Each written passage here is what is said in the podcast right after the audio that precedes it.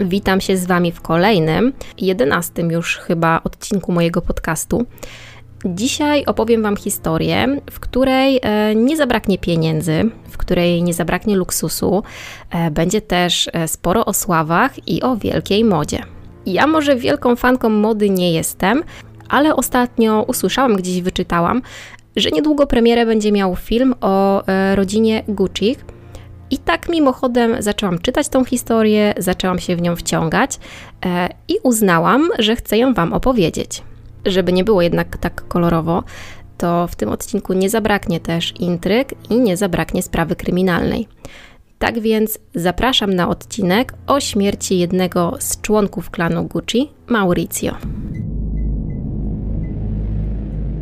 Nie mogłabym rozpocząć tej historii inaczej niż od przedstawienia Wam założyciela jednej z najbardziej ekskluzywnych i dochodowych marek modowych na świecie. Pan Guccio Gucci, urodzony w 1881 roku, był synem włoskiego kupca trudniącego się jednocześnie wyrobem kapeluszy. W 1898 roku, w wieku 17 lat, nasz bohater postanowił wyjechać w świat, żeby zasmakować życia.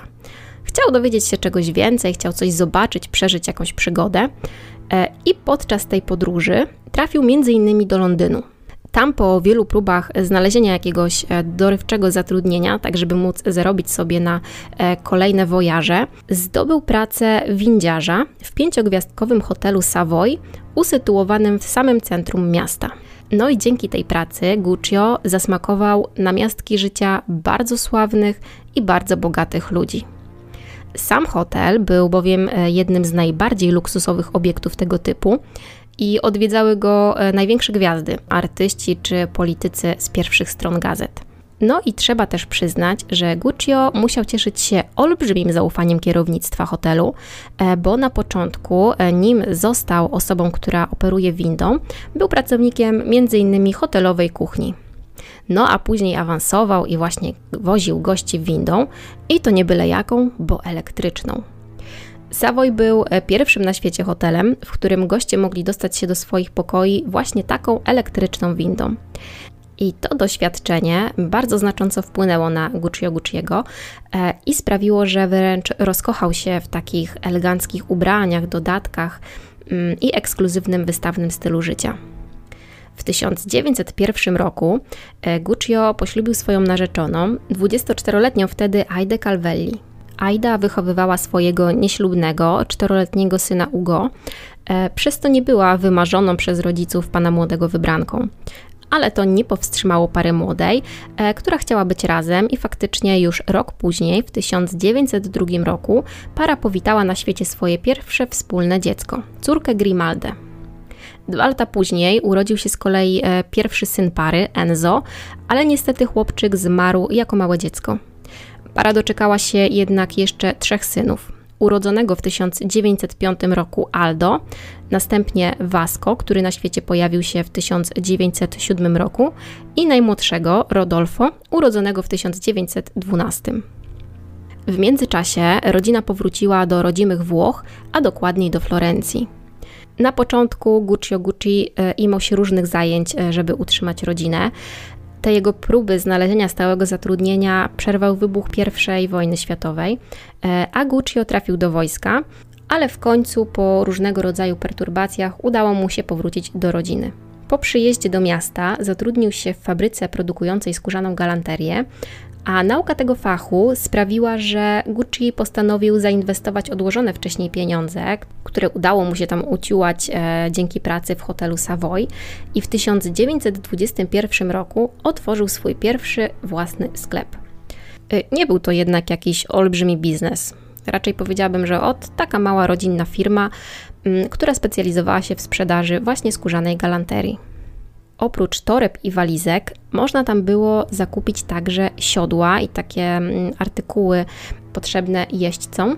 A że sporty konne były wtedy bardzo drogie i uważane za bardzo ekskluzywne, to też szybko marka zaczęła być kojarzona właśnie z takimi e, dobrymi produktami. Tym sposobem biznes szybko zaczął się kręcić. Guccio, który naoglądał się tych takich wyszukanych dodatków, e, chciał zresztą e, równać do tego światowego poziomu, tworzyć te rzeczy naprawdę takie ze smakiem, z gustem. I to mu się udało, bo sukcesywnie, najpierw w okolicy, a później także nieco dalej, pojawiały się informacje o tym, że rzeczy, które produkuje, rzeczy z jego sklepu, odznaczają się nie tylko trwałością, ale również takim pięknym, gustownym wykończeniem. I chociaż biznes rodziny imponująco się rozwijał, to relacje rodzinne, tak delikatnie rzecz ujmując, do udanych nie należały gdy dzieci państwa Gucci podrosły, e, były tak sukcesywnie wdrażane do pracy w przedsiębiorstwie. Jedynym wyjątkiem była Grimalda, która jako córka do interesów nigdy nie została dopuszczona. Z kolei Aldo, czyli najstarszy syn, miał e, olbrzymią smykałkę do prowadzenia interesów i miał też e, wizję na rozwój tej firmy ojca. Dzięki jego staraniom e, dom mody zaczął być rozpoznawalny nie tylko we Włoszech, ale na całym świecie, a sam Aldo stopniowo poszerzał oferowany przez firmę asortyment. I tutaj taka ciekawostka, że to właśnie on był e, autorem kultowego logo marki. Tak jak e, mówię, przez tą smykałkę do interesów Aldo powoli przejmował większość obowiązków, ale nie buntował się, on wręcz przeciwnie, on był z tego powodu zadowolony, szukał inspiracji, promował markę, a firma sama w sobie przynosiła coraz większe dochody.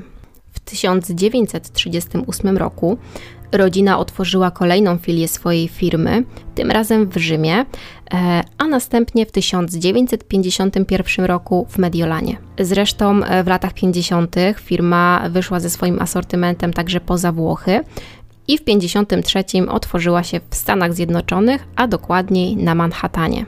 Niestety, dwa tygodnie po tym wielkim nowojorskim otwarciu, po tym sukcesie, na rodzinę spadł cios. Zmarł Nestor rodu i założyciel marki Guccio Gucci.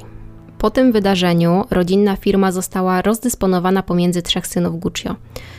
Natomiast jego jedyna córka nie otrzymała zupełnie nic. Kobieta, co prawda, wyszła wcześniej za mąż, e, ale przez całe swoje życie pracowała we włoskim sklepie, pomimo tego, że próbowała dochodzić w sądzie swoich praw, nie było jej stać na tak dobrych prawników jak ci, których wynajęli jej bracia. W źródłach e, nie ma niestety wzmianki o tym, dlaczego przybrany e, brat rodzeństwa Ugo nie został ujęty w rodzinnym testamencie. Być może dlatego, że nie był rodzonym synem Guccio, a być może dlatego, że tutaj też według źródeł e, sympatyzował swego czasu z faszystami, co nie podobało się reszcie rodziny. W każdym razie to Aldo wciąż podejmował kluczowe decyzje, e, zajmował się też rozwijaniem i podbojem zagranicznych rynków. Mm, z kolei jego młodszy brat Vasco nadzorował pracę w jednej z fabryk we Florencji, a najmłodszy, Rodolfo, zarządzał mediolańskim butikiem Gucci. Ta sytuacja jednak wszystko szybko zweryfikowała. Okazało się, że młodsze rodzeństwo nie odziedziczyło po ojcu talentu do prowadzenia interesów, a najmłodszy, Rodolfo, więcej czasu i uwagi poświęcał swojej aktorskiej karierze, e, która tak na dobre rozpoczęła się w 1929 roku. Wtedy został zauważony przez e, jednego z reżyserów, e, zagrał w pierwszym filmie i przybrał pseudonim Mauricio D'Ancora. Takie życie w blasku Jupiterów bardzo go pochłaniało. Do tego stopnia, że na planie jednego z filmów, mm, tak notabene on grał w niemych filmach, poznał swoją żonę, również aktorkę, Sandrę Ravel e, i to też jest pseudonim, bo tak naprawdę kobieta nazywała się Alessandra Wilkenhauser-Ratti, ale pozwólcie, że będę ją nazywać mimo wszystko Sandrą. Para w 1944 roku wzięła ślub.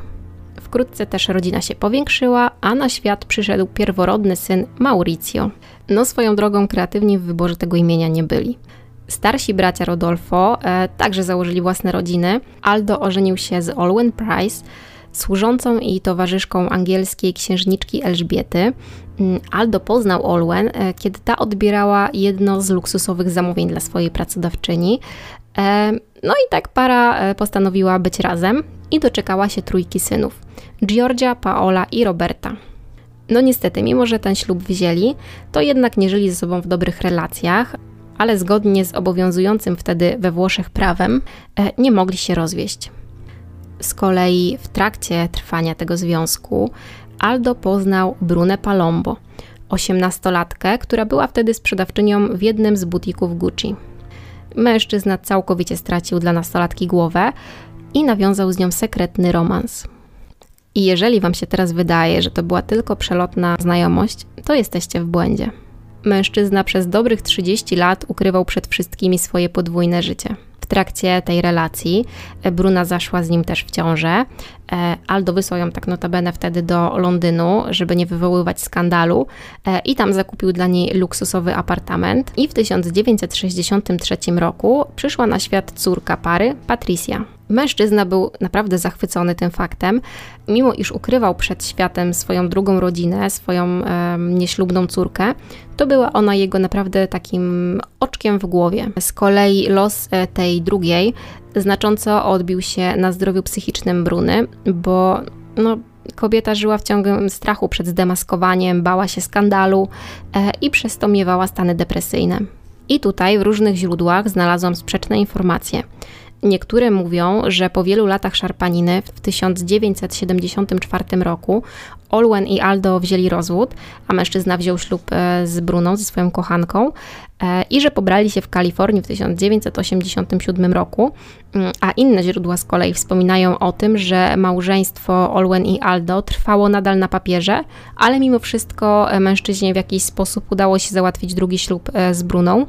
Z kolei trzecie źródła, bo to jeszcze nie koniec, e, twierdzą, że w wyniku zaniechań i niedopatrzeń zawarte w Anglii małżeństwo Olwen i Aldo e, nie zostało zarejestrowane we Włoszech, więc no tak naprawdę według włoskiego prawa Aldo był wtedy singlem. No i postanowił z tego skorzystać i wziąć ślub z Bruną. No i jeżeli myślicie, że to był w tym czasie e, jedyny ślub w rodzinie Gucci, to też muszę wyprowadzić Was z błędu. 1973 roku na ślubnym kobiercu stanął najstarszy 22-letni wtedy syn Rodolfo, Maurizio Gucci. Jego wybranką była z kolei śliczna, młoda i bardzo przebojowa Patricia Reggiani. Ten ślub był e, naprawdę taką solą w oku rodziców pana młodego, którzy z kolei uważali, że rozpieszczona córka kelnerki i bogatego przedsiębiorcy mimo wszystko nie jest odpowiednią kandydatką na żonę dla ich ukochanego, wychuchanego syna. Mauricio uważał jednak inaczej. On był troszeczkę zahukany, taki stłamszony e, i po prostu fakt, że najbardziej przebojowa i najpiękniejsza dziewczyna, którą poznał na studiach i która po prostu no, była obiektem westchnień wielu jego kolegów, zwróciła uwagę właśnie na niego, był dla niego powodem do dumy i takiego podbudowania własnej samooceny. I to też była taka transakcja wiązana, bo Patrycja e, szybko odnalazła się w świecie multimilionerów i z lubością wydawała masę pieniędzy niemal każdego dnia. A to sprawiało, że Rodolfo i Sandra dostawali po prostu białej gorączki. E, Rodolfo nie mógł tego zdzierżyć i na jakiś czas zerwał stosunki z synem. Podejrzewam, że sama utrata kontaktu z rodzicami nie doskwierała młodej parze tak bardzo, jak fakt, że została przy tym odcięta od fortuny. Patrycja miała jednak taki dar zjednywania sobie ludzi i tak jak kropla drąży skałę, tak ona też e, powolutku starała się odbudować te relacje i przekonać do siebie swojego teścia, co też jej się udało e, i rzeczywiście te relacje znowu zostały mm, nawiązane.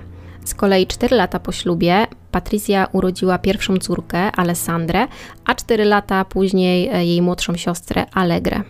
Pomimo tych zawirowań w rodzinie braci Gucci, biznes nadal świetnie prosperował. Marka stała się jedną z największych, e, a jej wyroby były jednymi z najbardziej pożądanych. Krach przyszedł w 1974 roku po śmierci środkowego brata, Vasco. Początkowo Aldo i Rodolfo uznali, że podzielą udziały w rodzinnej firmie po połowie. Jednak takie rozwiązanie nie spodobało się synom Alda, którzy uważali, że to niesprawiedliwe, z uwagi na to, że to ich ojciec stoi za olbrzymim rozwojem i pozycją firmy. Ta sytuacja stała się początkiem olbrzymiej wojny w rodzinie. Aldo chciał w jakiś sposób zaspokoić swoich synów i zapewnić im większe zyski, więc założył spółkę produkującą perfumy pod znakiem towarowym Gucci. Większość udziałów w tej perfumiarskiej spółce należała do Aldo i do jego synów. Trzy lata po śmierci środkowego brata, po śmierci Vasco, Aldo postanowił mianować swojego syna Paolo wiceprezesem i dyrektorem zarządzającym spółkami. Taki bardzo nonszalancki styl pracy Paolo e, nie przypadł jednak do gustu rodzinie Gucci, e, a sam Paolo nie zamierzał się podporządkowywać żądaniom e, całej reszty i w 1980 roku założył własną konkurencyjną firmę, którą bardzo kreatywnie zresztą sygnował swoim własnym nazwiskiem. To bardzo zirytowało resztę rodziny Gucci, a dla Aldo, dla jego ojca, dla którego firma była prawdziwą świętością, to był ogromny cios. Wyrzucił Paola z firmy, wydziedziczył go, a na dodatek reszta rodziny nasłała na niego hordę prawników, którzy skutecznie blokowali utworzenie nowej firmy pod tym samym nazwiskiem. Jednak tą kroplą, która przelała czarę goryczy, było wprowadzenie do zarządu nieślubnej córki Aldo, Patrici, która, jak się później okazało, stała się też główną spadkobierczynią swojego ojca. Wy sobie możecie tylko wyobrazić, co tam musiało się dziać na tych spotkaniach zarządu. E, tam według źródeł dochodziły po prostu do dantejskich scen e, i to chyba dobrze tłumaczy stwierdzenie o włoskim temperamencie. Tam się naprawdę sporo działo. Z kolei Paolo no nie mógł znieść tego upokorzenia e, na po prostu wszystkich frontach i w odwecie za i wydziedziczenie i wprowadzenie swojej przyrodniej siostry do firmy doniósł na swojego ojca do urzędu podatkowego. Niektórzy członkowie rodziny Gucci twierdzą, że to wcale nie Paolo, ale większość źródeł jednak wskazuje, że to syn Aldo mm, złożył na niego donos. No i okazało się po sprawdzeniu przez urząd wszystkiego bardzo dokładnie, że fortuna Aldo nie pochodziła tylko i wyłącznie z uczciwej sprzedaży. Dlatego mężczyzna w styczniu 1986 roku został skazany na rok i dzień więzienia za nieopłacenie 7 milionów dolarów podatku. Też w międzyczasie, z uwagi na to, że najmłodszy brat, czyli Rodolfo, zmarł w 1983 roku, rodzinne wojny i niesnaski sprawiły, e, że firma trafiła w ręce jego syna, Maurizio Gucciego. Mężczyzna zresztą e, bardzo na to nalegał i bardzo chciał się zająć rodzinnym biznesem, a proces trzymającego w garści całe to imperium Aldo stał się do tego po prostu idealnym momentem. W porozumieniu z Paolą Mauricio odwołał zarząd, powołał nową radę i skromnie ogłosił się jej dyrektorem. Jego pierwszą e, firmową decyzją na dyrektorskim stanowisku było sprzedanie ogromnej części udziałów, w zasadzie to no niemal połowy tych udziałów, zagranicznemu arabskiemu inwestorowi Investcorp. Notabene ta sama spółka wykupiła później e, tam jakiś mały procent akcji Paola i akcje będącego w więzieniu Alda, stając się tym samym w 1993 roku stuprocentowym właścicielem firmy. Ale o tym i tak za chwilę. Z otrzymanych e, ze sprzedaży pieniędzy e, cieszyła się bardzo żona Mauricio, która w końcu miała dostęp, taki nieograniczony dostęp do finansów. I żeby nie było, ona bardzo skrzętnie z tego dostępu korzystała. Jej zamiłowanie do złota, do drogiej biżuterii było trochę wyśmiewane przez ówczesne elity, które w kuluarach nazywały Patrycję Tutenhamonem. Ale kobieta nic sobie z tego nie robiła, ona była w ogóle bardzo specyficzna. E, ona kochała zakupy, ona latała tam prywatnym odrzutowcem e, w różne części globu, tam po prostu wydawała masę pieniędzy, przepuszczała mm, horrendalne kwoty. W ogóle przechadzała się ulicami miasta ze swoją papugą na ramieniu, e, bardzo chętnie udzielała wywiadów. No, była taką naprawdę celebrytką, która, która sobie niczego nie żałuje i która chętnie o swoim bogactwie opowiada. Ale żeby nie było, Mauricio e, także niezbyt odstawał e, w tym temacie od swojej żony i według dostępnych źródeł para w ciągu trzech lat była w stanie wydać na swoje zachcianki kwotę będącą równowartością połowy ich udziałów w firmie no, mieli talent do wydawania pieniędzy. Nie każdemu by się to na pewno udało. Do Patrycji przylgnęło także takie powiedzenie, e, w którym ona potwierdzała to swoje zamiłowanie do luksusu i mawiała, że woli płakać w Rolls Royce niż być szczęśliwą na rowerze. No cóż, e, jak to się mówi, każdemu według potrzeb. Ale jak to e, też często bywa, pieniądze szczęścia nie dają. I mniej więcej rok po śmierci ojca Mauricio, czyli Rodolfo, on i jego żona zaczynają mieć coraz większe problemy w małżeństwie e, i w efekcie te problemy doprowadziły do rozwodu pary.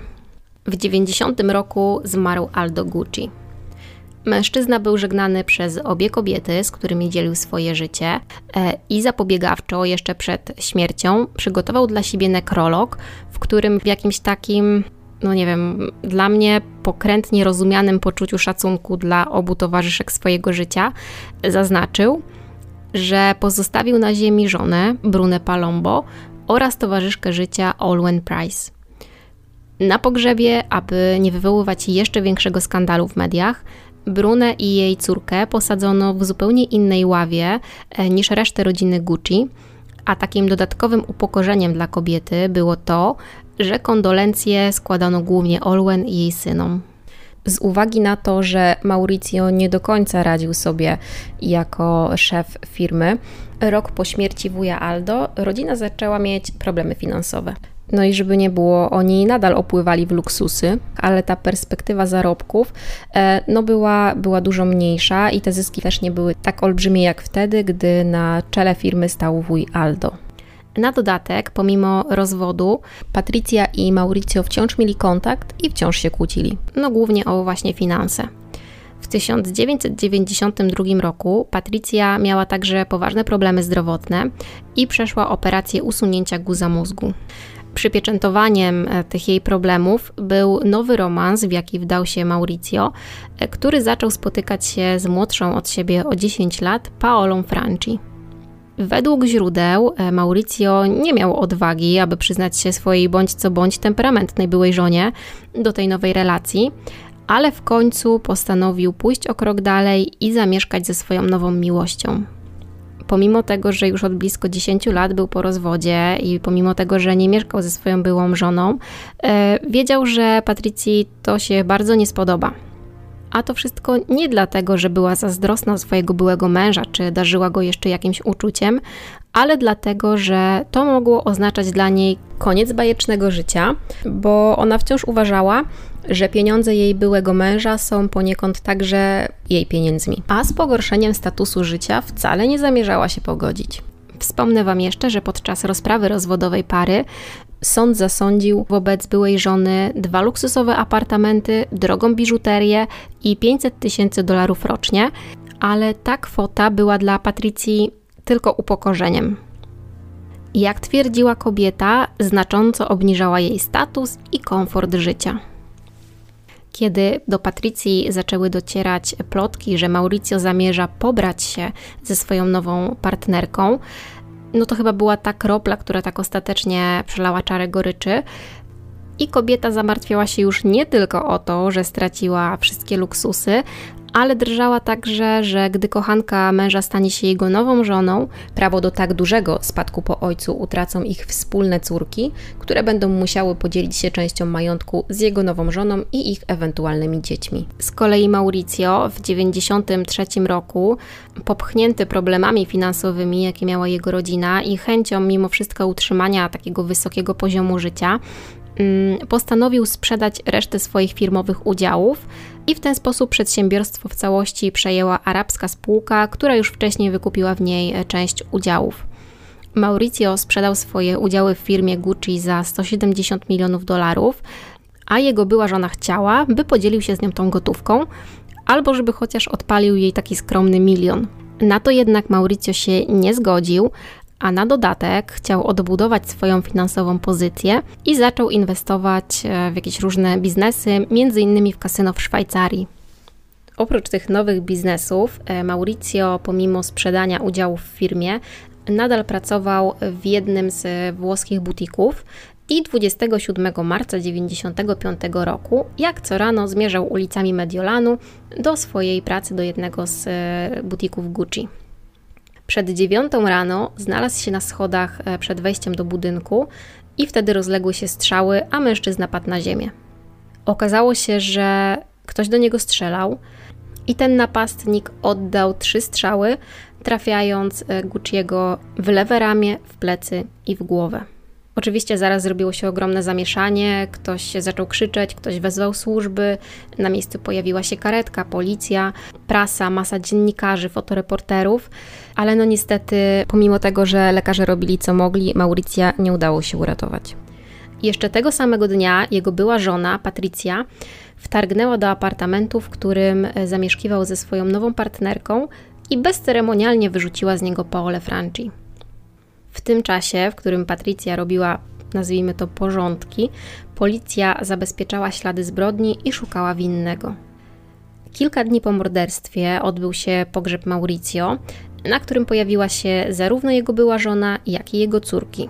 Media w ogóle bardzo szeroko komentowały to wydarzenie, komentowały też zarówno ubiór, jak i zachowanie kobiet.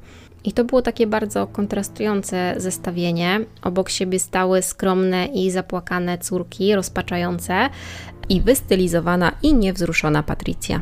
Zresztą zaraz po pogrzebie kobieta udzieliła dziennikarzom wywiadu, w którym o swoich uczuciach mówiła wprost. Wyznała, że owszem, jest jej przykro, ale tylko na takim poziomie ogólnoludzkim, bo jej prywatne odczucia są zgoła odmienne.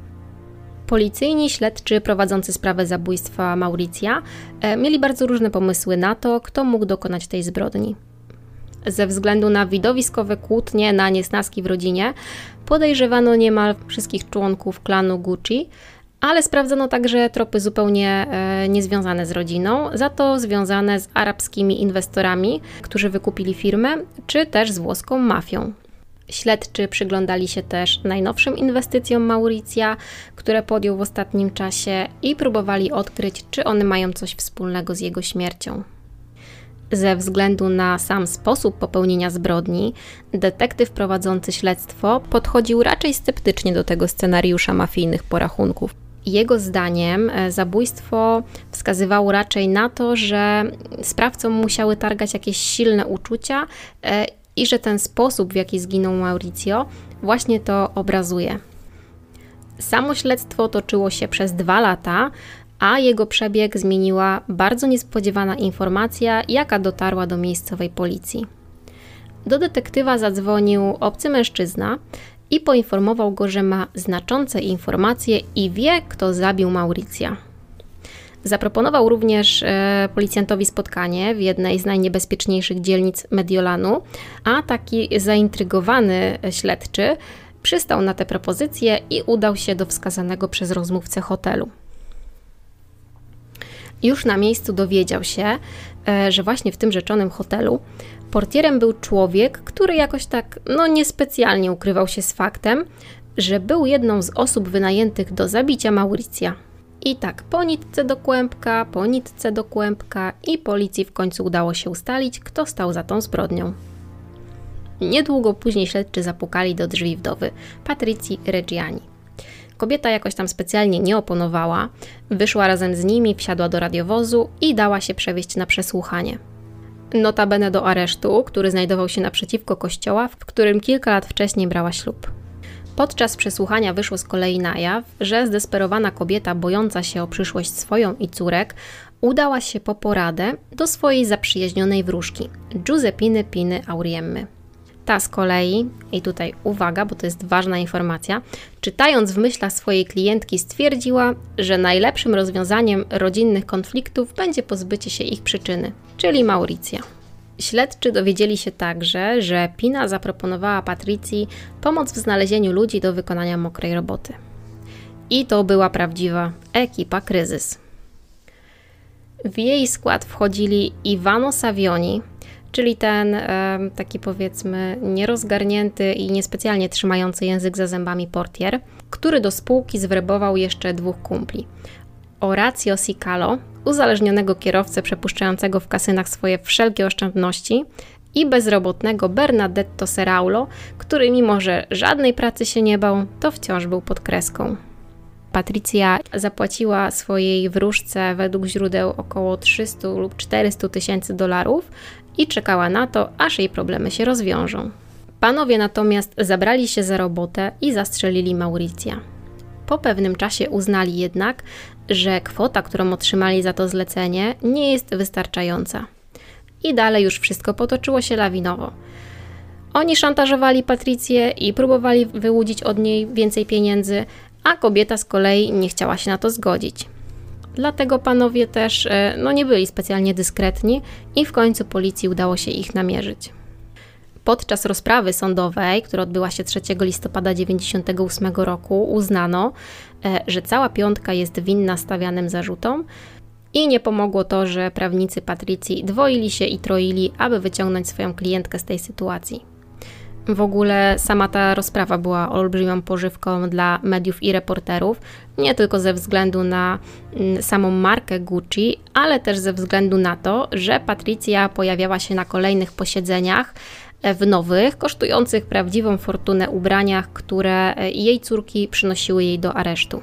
I według e, źródeł, z których korzystałam, ani razu kobieta nie założyła na siebie nic, co byłoby sygnowane logiem Gucci. Patricia e, podczas rozprawy nie miała również problemu z pozowaniem do zdjęć i ona w zasadzie podczas całego tego procesu nie zachowywała się jak kobieta oskarżona o zlecenie zabójstwa swojego byłego męża, ale jak gwiazda na czerwonym dywanie.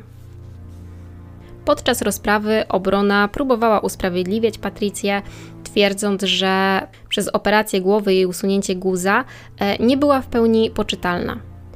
Ta linia obrony jednak nie do końca przekonała sędziego, e, ale w tym przeszkadzała chyba też sama Patrycja, która przed sądem zeznała, że owszem, chciała śmierci swojego byłego męża i że wcale nie jest jej przykro z powodu tego, co się stało. Bardzo szczerze dodała również, że nawet rozpytywała przyjaciół o cenę, jaką trzeba zapłacić za zabójcę. Ostatecznie jednak do winy się nie przyznała, twierdząc, że za wszystko odpowiada wróżka, która ją teraz w tą sytuację wrabia. Jednak na niekorzyść Patrycji zeznawali pozostali oskarżeni i wszyscy potwierdzili, że to ona sama stała za zleceniem tego zabójstwa. To potwierdziły poniekąd także zapiski w jej prywatnym notesie, w którym e, zapisała, że nie ma przestępstwa, którego nie da się kupić za pieniądze takim, taką wisienką na torcie tych wszystkich poszlak e, był fakt, że przy dacie śmierci swojego męża zapisała słowo raj. Ostatecznie sędzia e, uznał Patrycję Reggiani winną zlecenia zabójstwa swojego męża. Kobieta usłyszała wyrok 29 lat więzienia, a włoska prasa niemal z marszu okrzyknęła ją czarną wdową. Równie wysokie wyroki otrzymali również pozostali sprawcy. E, przyjaciółka i samozwańcza wróżka, Pina, otrzymała wyrok 25 lat za kratkami. Z kolei organizator całej szajki, czyli portier Iviano Savioni, trafił za kratki na 26 lat, kierowca ekipy Horacio Sicala na 29, a Bernardo Seraula, który miał strzelać do ofiary, otrzymał dożywocie. W 2000 roku adwokaci Patrycji złożyli apelację, ale ta została odrzucona, a Patrycja próbowała po tym odebrać sobie życie. I jeśli myślicie, że to jest koniec pokręconych losów tej rodziny, to nie. Dajcie mi jeszcze chwilę, bo teraz mam prawdziwą petardę. W 2011 roku Patrycja dostała możliwość warunkowego przedterminowego zwolnienia. Tym warunkiem, który pozwoliłby jej wyjść na wolność, miało być znalezienie zatrudnienia. I jeśli wy teraz sobie myślicie, że ta propozycja ucieszyła kobietę, to ja muszę was z tego błędu wyprowadzić. Patrycja uznała, że ta propozycja jest kuriozalna, a zdziwionej komisji oświadczyła, że nigdy w życiu nie pracowała i nie widzi potrzeby, by robić to teraz. Ostatecznie tego zwolnienia nie otrzymała, ale dzięki ingerencji prawników w celi mogła pozostać w towarzystwie swojego zwierzątka, Fredki. Na wolność Patricja wyszła w 2013 roku po 16 latach odsiadki. Wyszła wcześniej za dobre sprawowanie. I tak sobie myślę, że to jest chyba dobry moment na zakończenie tego odcinka. Mam nadzieję, że się nie pogubiliście w tych wszystkich perypetiach, bo ja się przyznam, że mi też nie było łatwo w tym ogromie źródeł, wydarzeń, postaci, relacji łączących te postacie, e, połapać się w tym wszystkim i stworzyć z tego taki w miarę chronologiczny i przejrzysty odcinek. Ale tak sobie myślę i wierzę, że to w miarę ogarnęliście, kto jest kim, dla kogo, kto z kim i dlaczego. Z tego, co też udało mi się wyczytać, chodzą słuchy, że o tej historii ma powstać film, za którego zrobienie zabrał się Ridley Scott. E, I tam mają zagrać m.in. Al Pacino, Lady Gaga czy Salma Hayek, która i tutaj teraz uwaga, kolejna ciekawostka, która prywatnie jest żoną dyrektora generalnego firmy Kering, François Henry'ego Pinalta, a Kering z kolei jest francuską marką, która przejęła udziały w firmie Gucci od tych arabskich inwestorów, którzy kupili ją na początku tej historii. Film ma się ukazać bodajże w listopadzie. I z tego, co wyczytałam, e, rodzina zainteresowanych jakoś tak szczególnie z tego powodu szczęśliwa nie jest. Bardzo się tam zresztą w tym temacie udziela wnuczka Aldo, e, też Patricia Gucci. Oni są bardzo kreatywni w doborze tych imion. Ale tak czy inaczej, e, ja się wcale nie dziwię, że filmowcy w końcu sięgnęli po tę historię, bo jest tam wszystko to, co się w filmach sprzedaje, czyli po prostu sława, luksus, pieniądze i zbrodnia. No dobra, to, e, to już chyba jest wszystko na dziś. Dajcie znać, czy jest w miarę klarownie wyjaśnione i dajcie znać też oczywiście, jak Wam się podobało. A w sumie tak sobie teraz pomyślałam, że może Wy znacie jakąś historię takich sławnych i bogatych, e, o której chętnie byście sobie posłuchali? Bo mi już coś tam chodzi po głowie i może się skuszę na nagranie odcinka o tym. Ale nie wiem, czy będzie to następny odcinek, czy gdzieś tam w przyszłości. W każdym razie, nie przedłużając, do następnego. Dzięki. Pa.